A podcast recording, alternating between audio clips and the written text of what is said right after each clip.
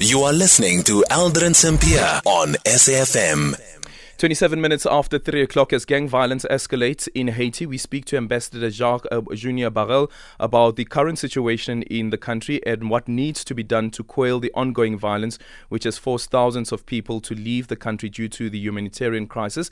Ambassador, good afternoon. Thank you so much for making time for us. How would you describe the current situation?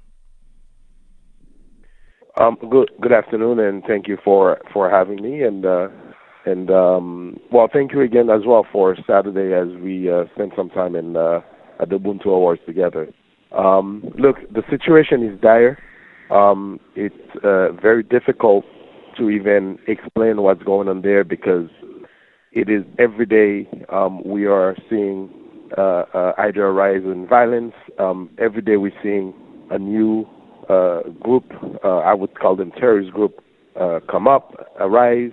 So you have different gangs who are now creating fra- fraction because they're not getting along. So therefore, that creates another gang, and um, it is very difficult for anyone to actually plan what's going on and what's happening over there. Obviously, we have an escalation since the assassination of the president of the violence, but now we're at a point where a lot of people are seeing it, and from a distance looking at it, I, I am fearing uh, uh, that we're on the brink of a civil war if nothing is done about it very soon. Sure, on the brink of a civil war, um, the the agreement or the memorandum with um, Kenya that it will it will um, deploy its police.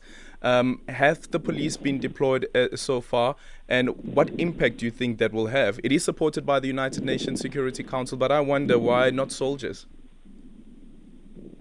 Um, I, I, I, well, so the the the the police are not there yet because, as you recall, the uh, the High Court of Kenya had uh, had uh, stopped it by for them to wait for that technicality that they actually worked on this week in Washington. Um, so now, I can't com- comment on how much is going to help, but all I can say is that right now Haiti needs all the help that it can. I'm hoping that it does at some some level, I'm also hoping that it, uh, uh, you know, Africans that are coming uh, to, to to to support and help. I just hope that um, um, we understand uh, the mission of, of the Kenyan police there, mm-hmm. and then I just hope the Haitian people will will will actually see what they are coming for. Um, and am I able to comment on how it's going and if it's going to help the situation? At this point, it's not something that I can comment on, but we can only hope that it does. Yeah, but, but what about soldiers, deploying soldiers, um, armies? Um, because the other thing for me is the characterization is that we call it gang wars, um, but can they really be called gangs when they are taking over? Um, areas and are in charge and control of areas where governance should actually be in, in, in charge. Well, it, it, it's a good it's a good question. Um, so initially, what the call was for um, humanitarian help through either the army or the police. Um, I would think the technicality of it is probably easier with the police because our army itself has been dissolved many years ago and they didn't come they're not back fully around. So I would think along the lines it it's what was discussed. I can't give you all the details because we we um, we are we don't we didn't receive any uh, memo from from our principals to to uh, to get into that. But I would I would think that's probably the reason why the the Kenyan came forward and offered their police because there would have to be a level of um, um, um, diplomatic uh, relationship between the two armies in order for them to get the army in. And also, to be honest, I think when that request was made, the situation wasn't as bad as, as it as it, as it is today.